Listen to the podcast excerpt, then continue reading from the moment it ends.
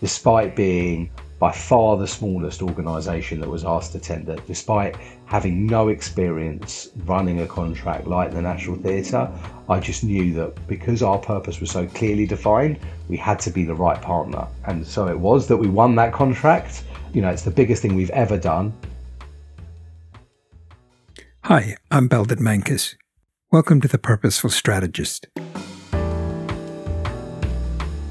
Podcast that shifts the conversation about purpose and strategy from what organizations should do to what business leaders are doing and what they've learned along the way.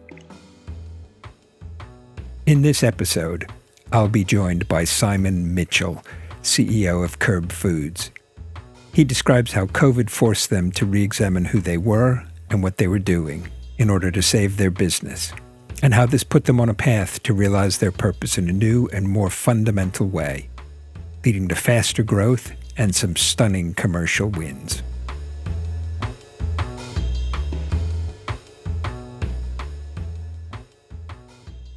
Simon, welcome to the Purposeful Strategist.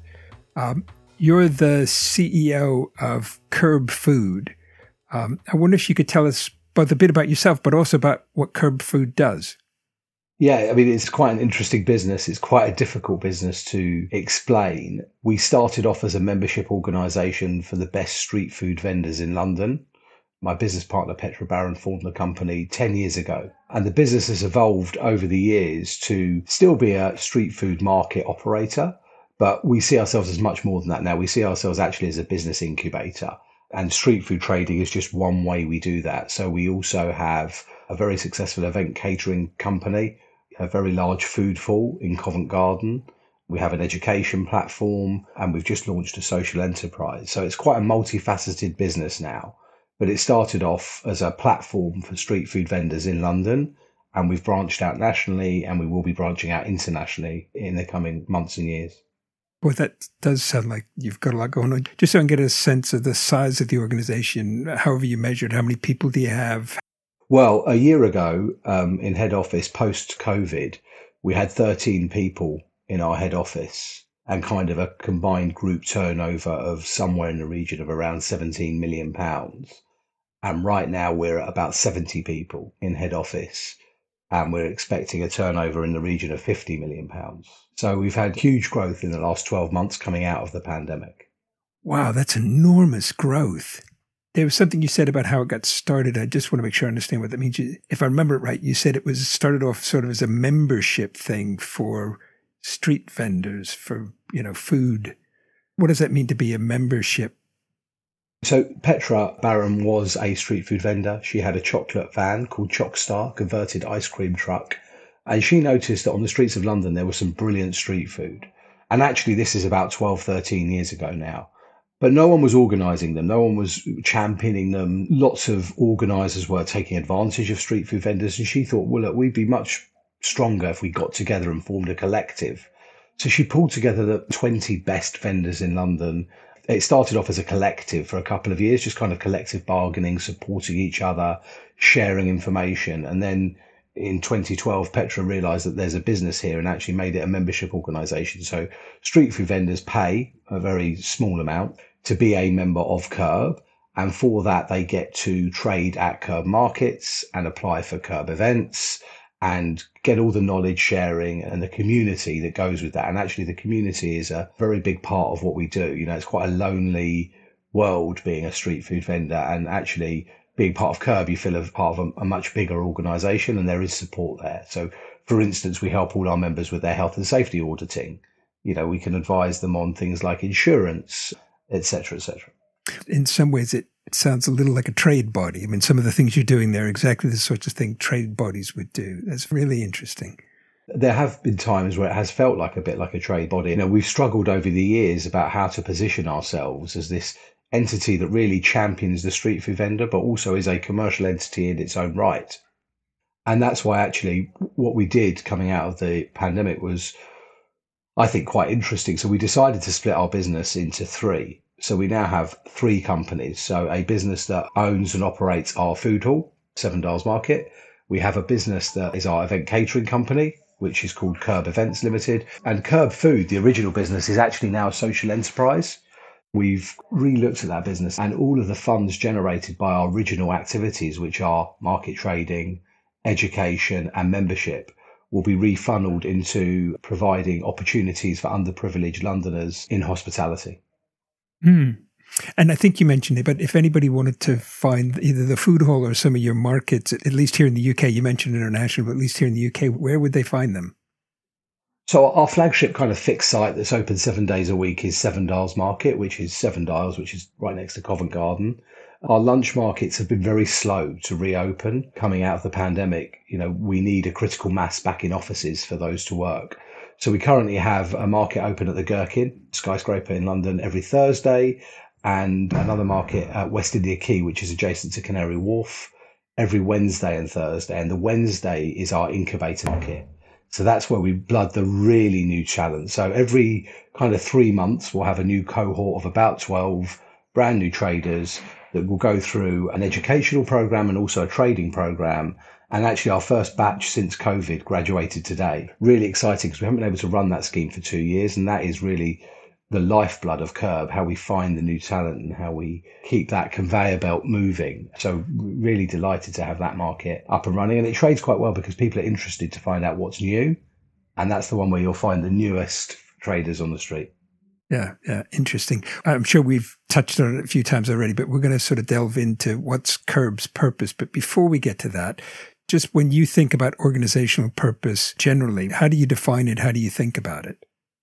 as a CEO, the purpose has to be at the heart of everything. I've, through my career, worked for various different companies, and the successful ones are a company that has a purpose. They don't exist just for financial gain. There is something other than financial gain that is motivating everyone in that business to do better and be successful. And I think that's how I would define purpose as, as having a, another goal other than financial gain behind your business. And do you think it's fixed or does it change?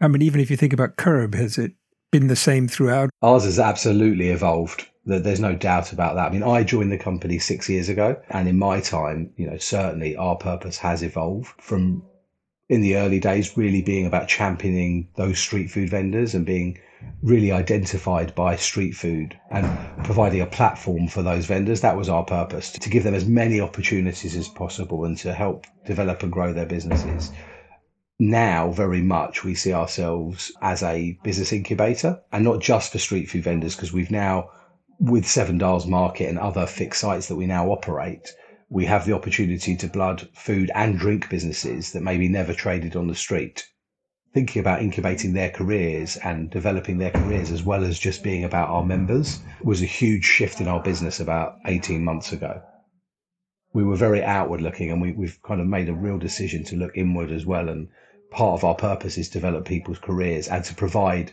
careers and opportunities in hospitality. Mm-hmm. When you think about all that, it's sort of got multiple heads. It's got a number of different things you're trying to do. How do you both manage that, but also how did you go about figuring out what it is as it's changed?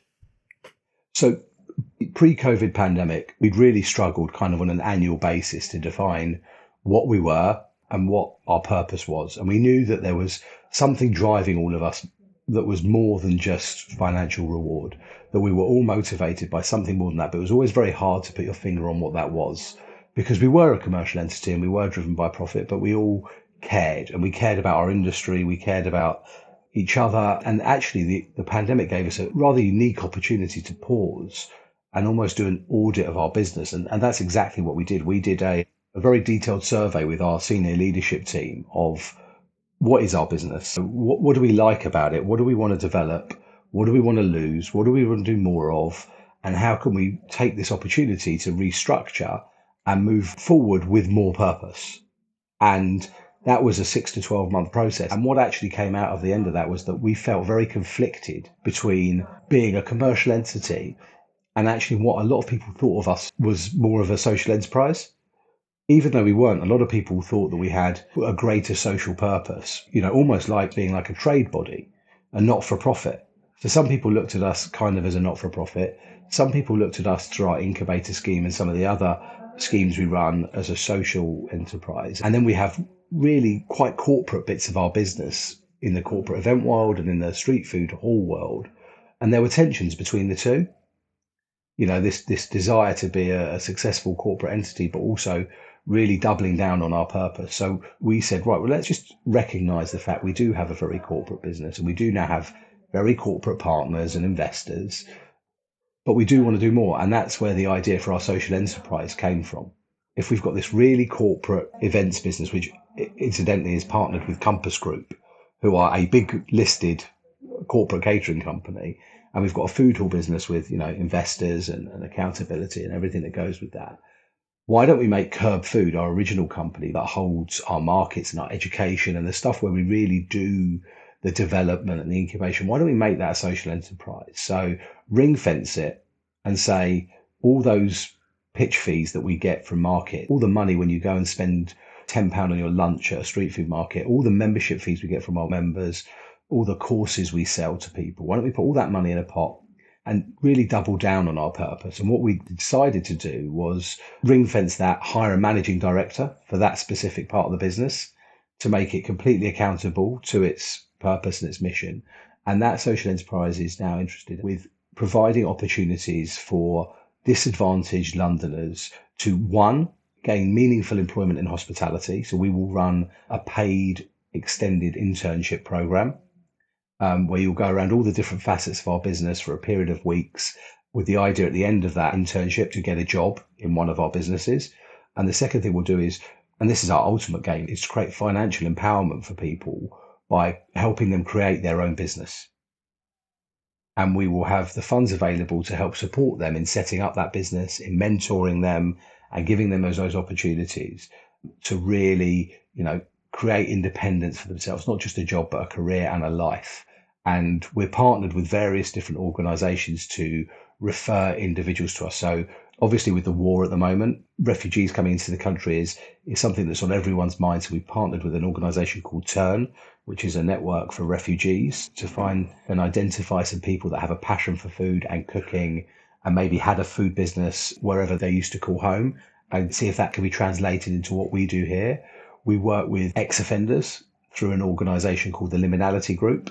And we work with young offenders as well to give them work experience uh, either during a sentence or possibly in a school holiday to keep them out of trouble and prevent them from offending, and various other organizations. And that really has galvanized our whole team behind right, we can be really corporate, really commercial, really driven over here because we know that's helping to fund this amazing social enterprise over here ultimately, as this develops, we're going to put in place schemes whereby our team all volunteer a certain amount of hours per year into the social enterprise, provide their support almost on a pro bono basis back to the social enterprise. So everyone can feel good about themselves, their job, and know that they're giving back by doing their job. That's the future, you know.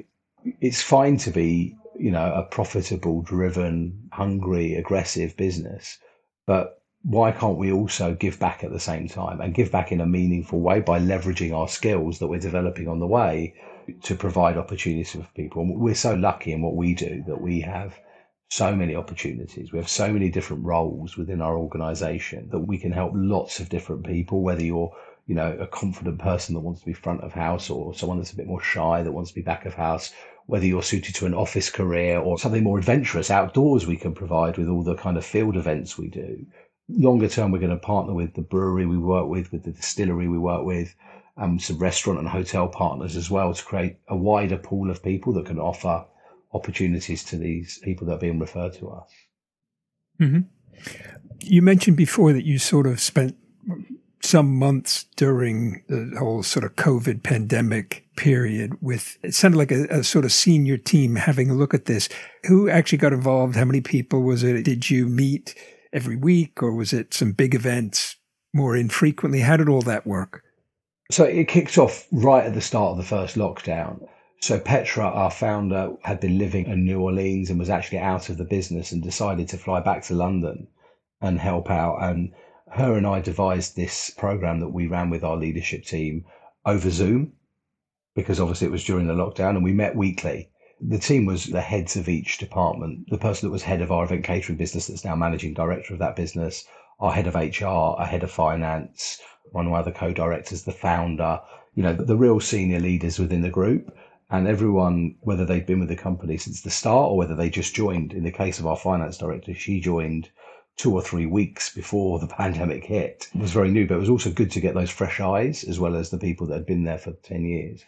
And everyone had a voice, and we sent out a form for everyone to complete so it wasn't completely public and, and asked everyone to be as honest as possible and take time because we all had time to really think about how we could reinvent our business coming out of the pandemic. And none of us thought it would be as long as it was, that's for sure at the time.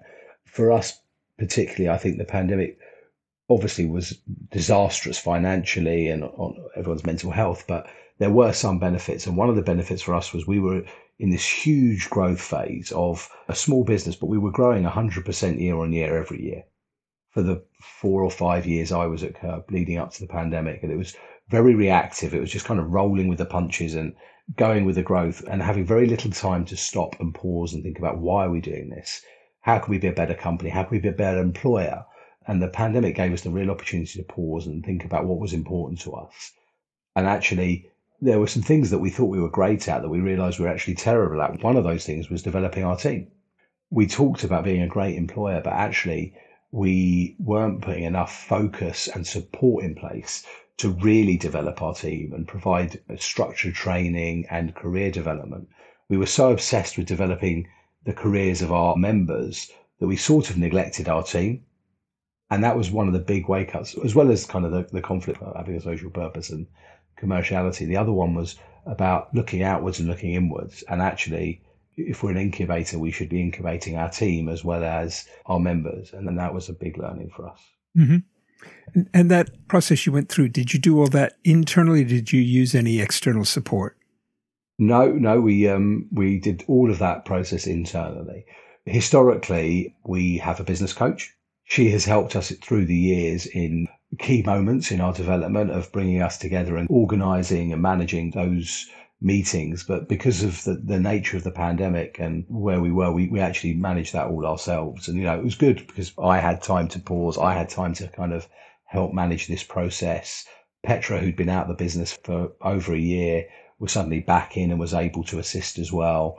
So we had lots of different views, lots of different opinions, lots of different voices. And I think that was really important that everyone had their say and everyone was listened to and felt heard. And it wasn't always easy to hear as the CEO. It's never it's never particularly comfortable to have the direction the business is going in critiqued, but I think it is important. And I don't think we would have done that at that time had it not been for the pandemic. Mm-hmm.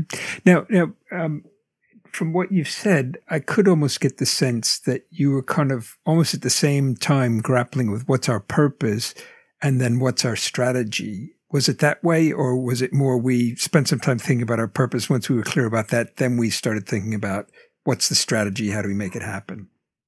Well, we had a pretty clear short term strategy at the beginning of 2020 with the opening of our food hall in Seven Dials. That was kind of our long term goal five years prior to that that was the culmination of five years' work was to have a bricks and mortar site that was our own and could be the home of KERB, so to speak. So we just achieved that. And the, the plan was to kind of stabilize for a year or two and kind of grow into this new world where we had 24,000 square foot space in central London and a lot more attention on us. But actually, our strategy now has been formed out of what happened during the pandemic and how we reorganized our business and split it into those three companies. So, because of the pause to business, we were able to redefine our purpose and create a new strategy for growth. Mm-hmm. As you went through that process, what, if anything, surprised you? What occurred that you thought, wow, I hadn't thought that would come up? Well, I think it was the creation of an actual social enterprise. I think it was one of the things Petra was pushing for very early on was like, the world's changing. She actually was talking a lot at the beginning of 2020 about the need for us as a society to appreciate our food and where it comes from, that it's not a never ending supply and there were going to be issues ahead. And she was also pushing for the fact that we should maybe make our whole business a social enterprise. And I was like, hang on a minute. Yeah. That's not what I signed up to here as CEO. Yeah. And was very kind of defensive about that idea initially. But the more we talked about it, I got quite excited by it. I'm quite passionate about helping people develop their careers and giving opportunities to people who may not have otherwise had an opportunity. We've done some work with some of the organizations that refer people to us now for the social enterprise over the previous years. And we've had some really big success stories just sort of quietly without really focusing on it or having it as as a key pillar. And actually, the more we talked about it, the more energized I became by the idea of having more of a social purpose within our business. And then what I saw was the rest of the team also really energized behind this idea. And it really brought us together during a tricky phase where everyone got really excited by this in a way that I hadn't seen people excited for a while. And it came from an unexpected place. I didn't ever envisage that that would be the thing that really galvanized our leadership team and excited them about coming out of the pandemic and almost starting again. And that was uh, even more evident when we told the rest of the team. We've incorporated this social enterprise. We've got a trading entity. We've refocused that money. But as we start to think about how we grow that and how we do more, uh, people across the business are asking to get involved and wanting to know what's next. And everyone sort of wants to go faster. And it's a great thing to see that the way that that's galvanized people. And that was really unexpected. I did not expect that. I thought initially it was kind of, how do we save this business? You know, when our revenues literally stopped overnight, how do we save it? But what came out of the pandemic was a much better business with a much more clearly defined purpose and an energized team. I almost feel embarrassed to say it sometimes, you know, so many people have had such a shocking pandemic and it's been so detrimental to so many businesses. And the fact that we've weathered the storm and definitely come out of the other side a much stronger business, much more successful business, I'm almost embarrassed by that. Mm. You said earlier it's it's always difficult as a CEO to sort of have your thinking, you know, what you're doing challenged. Beyond that, was there anything that was difficult? No, I, th- I think we had a lot of difficult conversations within that time you know, it's difficult for me to have the founder initially back in the business, having been out of the business for a year, which was always the plan, you know, for her to be out of the business, but to parachute back in again, you know, initially was challenging, then was very appreciated. I think there was a lot of soul searching between all of us about what we do, how we do it, why we're doing it. And that is always tricky. You know, we lost some people, you know, been with KERB for a while, a couple that just saw it as a, the right time to move on, and a few that we were forced to leave just through necessity financially. There were lots of tricky moments throughout that period, lots of uncomfortable moments. But for me, it was about focusing on the other side and coming out of it and building a better organization and taking those learnings. Mm-hmm. And how were you personally changed through the process? You know, what have you learned along the way? I've learned a lot about how I work best. I was one of these people that was obsessed with being in the office. You know, I've got two young children, and I I'd always oh, I can't work from home. That's not for me. Not because I don't believe in it. We've always encouraged flexible working in our organisation, so that hasn't changed. But for me personally, I was like, no, I can't work from home. I can't concentrate. I need to be in the office. I need to be visible. I need to be around people. The biggest learning for me is actually I'm very, very efficient when I work from home. And when you grow like we've grown and you've got lots of people, actually being in the office is quite difficult. You get dragged around, you get pulled into meetings. I now have changed my whole working life, I suppose. Um, one by I now work from home every Monday, something I never ever thought would happen. I built a home office, and Monday is probably my most efficient day where I actually stop and take myself out of the office and have the headspace and the time to think, not being in the kind of hamster wheel of day to day office life. And that was a big learning for me as a person. Secondly, I think the time I had with my family, my young family, I really enjoyed and appreciated. I've got a much more flexible work life balance now. I still do the school run in the morning two or three times a week, which I never did. You know, pre pandemic, you know, I would get those questions from my son why do you never take me to school, daddy? And now I really value that time and enjoy that time. And I've recreated my work life around that to make sure I don't miss those moments and I can spend more time with my kids. I think I've realized that there's more to life and to work than growth and financial gain. And for me, certainly, I have found this new purpose that our business has incredibly motivating. And actually, we've just about to double down on it. We are working on a project in San Francisco. You know, San Francisco has a huge homelessness, drug abuse, poverty problem, you know, huge disparity of wealth. And we saw some mm-hmm. amazing social enterprise and charity projects built around food and the food economy that really inspired us to bring some of that back to the UK. I'm as motivated by that and creating something really impactful for Londoners as I am about driving the business now. I, I literally see my time split 50 50 between the two.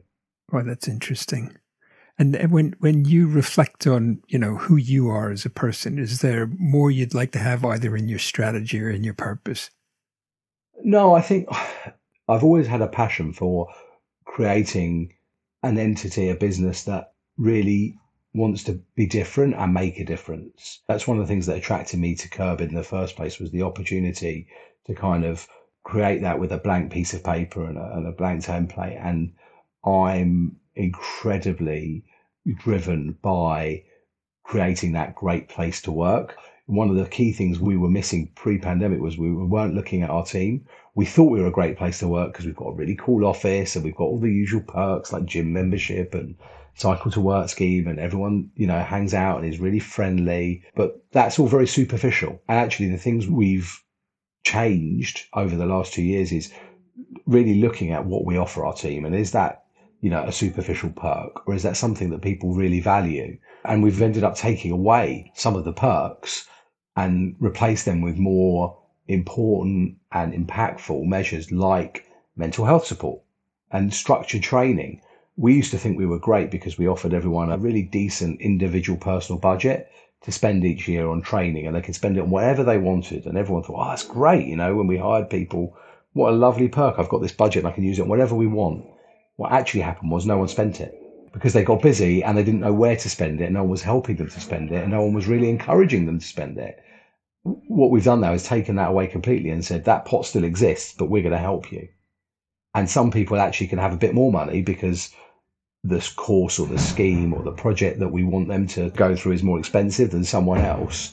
And that's not based on hierarchy or, or length of service, that's just based on the individual. But really focusing on individual career development paths and how we can create you know the best workforce with the most opportunities that's been a big change as well and actually accepting as well that sometimes people need to move on to further their career you know i was one of these people that would always take it very personally if someone left. But actually, if we really do value people and we care about them, sometimes what's best for an individual, however great they are, however much you like them on a personal level, is to move on. Particularly if we don't have that, the right opportunity for that person. And actually, that should be celebrated. You know, I shouldn't feel damaged or hurt by that. And I shouldn't feel embarrassed to tell the rest of the team. We should celebrate it if someone moves on for a better opportunity. It, it, it just just sounds like a much more grown up approach to that whole issue of people who stays, who goes. Um, I think it's really healthy. Yeah, and I think for me, this has been growing up. This is my first role as a CEO, and a lot of learning on the job and personal development over the years. And I think that's one of the big things for me is that I've learned about teams and development. I think it's made me a better leader and also us a better company coming out of the pandemic. Mm. What advice, if any, would you give to a, you know a business leader wrestling with their own organization's purpose? Well, I would say a clearly defined purpose is essential to any organization. I always quote this when I'm talking to people that the organization I worked for before I joined KERB, um, and they no longer exist, so I can talk about it quite freely, was not a good place to work. They had no clear purpose at all other than financial gain. It was an event company and the structure of the business was very cyclical. So it was almost like Groundhog Day that, you know, you ran this 12 month plan and then you did it again and you tried to beat the last 12 month plan. There was no career development. There was no investment in people. There was no value put on people. Everyone was a commodity and everyone was dispensable. And it made it very soulless. And there was a huge churn there of people because of that. And you know, I always feel like sometimes the best way to learn is to see how not to do things. And I learned a lot there about how not to run a business, how not to lead a business. And when I had this opportunity, you know, one of the first things I said was, we're, we're going to try and do everything exactly the opposite. You know, we didn't have a purpose. We need to have a strong purpose. And actually, I joined the company because they did have a strong purpose. I was a fan of KERB. I believed in KERB. I believed in Petra. A lot of that groundwork was absolutely there.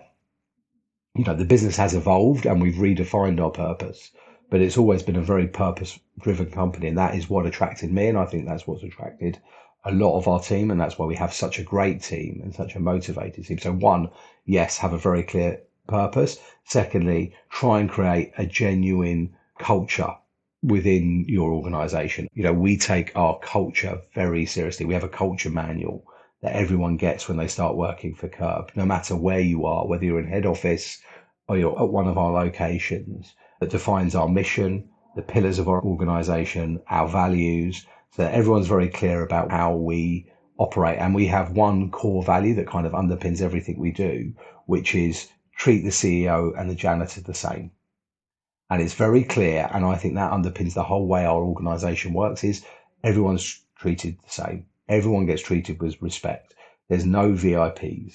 A great example of this recently was I was taking my family to our food hall on a Saturday and I, I mentioned it to our general manager and he's like, oh, you know, would you like me to reserve you a table? And and actually stopped himself afterwards, and I stopped him as well, and was like, absolutely not. You know, we don't offer that to anyone else. I'm not taking that myself. And everyone in the organisation talks to each other in the same way. I would never want anyone to talk to me any differently than you would anyone in our organisation, and I'm the same. You know, I lead in that way. I talk to everyone in the organisation top to bottom in exactly the same way. Everyone gets treated with the same level of respect no one is better than everyone else. Everyone's opinion is valid.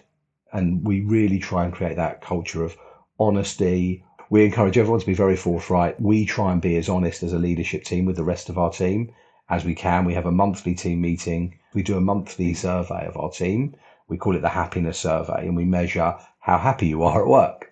And every month we ask anonymously, is there anything else you'd like to ask us? And we actually put all those questions up on the screen at every team meeting, however challenging they are, unless there's something that is not appropriate, you know, we will always put it on the screen unless there's a really strong reason why we shouldn't. And we answer those questions as honestly as we can in front of the whole team because that is how you create genuine trust in an organization. You know, our financials are shared with the team on a monthly basis, good or bad. Really? That's interesting. Yeah, absolutely. Yeah. I've always believed in that. You have to be honest with your team about your performance and their impact on your performance and how things are going. So we share on the screen how the happiness survey has scored that month. And actually, you know, it's a great way of gauging the temperature in the room. And you can almost tell, you know, uh, when there's a negative survey result, it's because we've just been through a big growth spurt or it's been a really busy time and we've, we're overstretched and we're trying to get new people in. Um, and, it, and it really communicates through. And it's good to acknowledge it and say, you know what, guys, the survey results this month really weren't good. And we're sorry about that. And we hear you and we're going to do X, Y, and Z to make it better because we want you to be happy at work. And, I always say that to people, you know, it's a cliche, but you spend more time at work than you do at home most of the time. I always tell my team the day you don't enjoy coming to work every day is the day you should resign. But, you know, that is why I left the last organization. I had a great job. I was very well paid. I did not enjoy it. And I genuinely enjoy every single day now, despite being under much more pressure, having much more responsibility. I'm actually sat recording this podcast in our meditation room in our office. Oh, really? Yeah. Okay. Which we created when we moved into our new office because we wanted people to have a space where they could kind of remove themselves from the office and relax and unwind. And, you know, if they're having a stressful day, have a kind of little room where you can just go and switch off for a bit. And there's books and there's headphones and iPads and things like that in here to give people that escape from the grind if they are feeling a little bit overwhelmed. Yeah. Is anything I haven't asked you about or anything you'd like to explore that we haven't touched on? I could tell you a story of, of how, you know, having a very clear purpose can help with commercial success. So being an incubator and creating opportunity for independent London food and drink brands within a matter of days, maybe weeks, we received the tender for the exclusive catering rights at the Royal National Theatre on the South Bank in London. Huge, iconic cultural institution. And on the first kickoff call with the National Theatre, they said that as part of this tender, what they really wanted to achieve was to be a showcase of London, everything that's great of London, and to really celebrate entrepreneurial young London. And the minute they said that, I knew we were going to win the tender, despite being by far the smallest organisation that was asked to tender, despite having no experience running a contract like the National Theatre.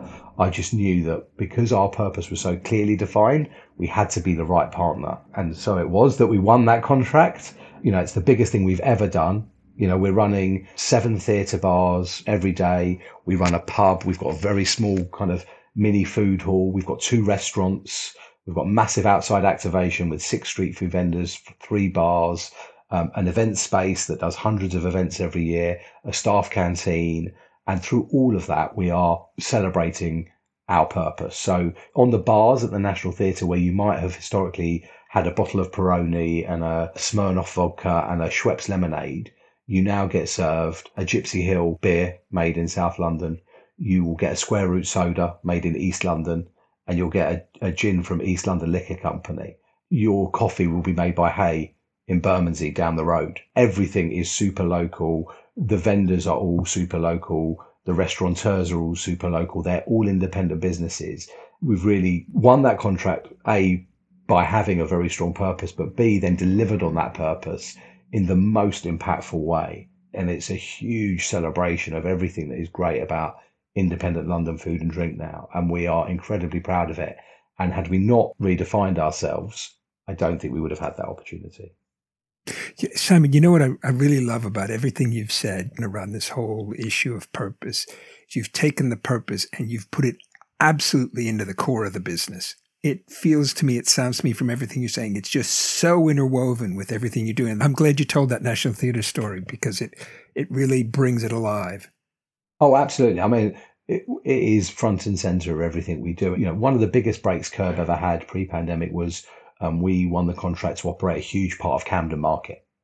And the reason we are no longer in Camden Market is the owners of Camden Market asked us to replace brilliant London independent brands with their own kind of in-house brands. The brilliant independent coffee operators were replaced by the Camden Coffee Company and that just wasn't right for us. And, and despite this being the most lucrative contract we'd ever had at that point, we actually walked away from that contract because that is not in keeping with what KERB is. And we have always rigorously protected those standards and those kind of golden rules about being a celebration of independent London food and drink and an incubator and accelerator of talent. That's what we care about. And everyone at, that works for KERB could tell you that off the tip of their tongue and everyone that works for KERB, I think, lives that every single day they're at work. Mm-hmm. Mm-hmm. Simon, really, thank you so much for being part of this. Thank you so much for sharing both the vision of what you're doing, but also some of the, you know, the kind of bumps along the way. It's really, really great. Thank you very much. Thank you. It's been a pleasure.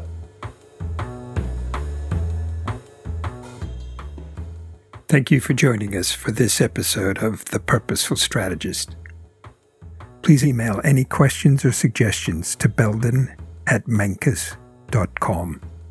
In addition to being available on our website, you can find us on Apple Podcasts, Spotify, Google Podcasts, and Stitcher. If you enjoyed this episode, we release a new episode weekly. Don't forget to subscribe. Thanks again, and join us soon for the next episode of The Purposeful Strategist.